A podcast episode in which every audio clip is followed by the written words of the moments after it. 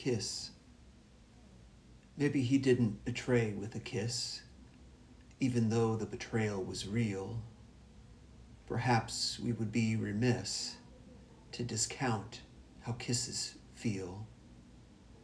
And Judas chose the sign he chose, not for its ease or bitter twist, but of all people, Judas knows what love in life he's missed.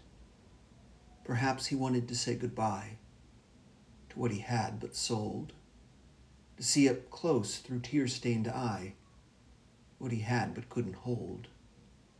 Maybe he didn't want to betray him, and so he chose the kiss. He knew how they would portray him, but he always would have this.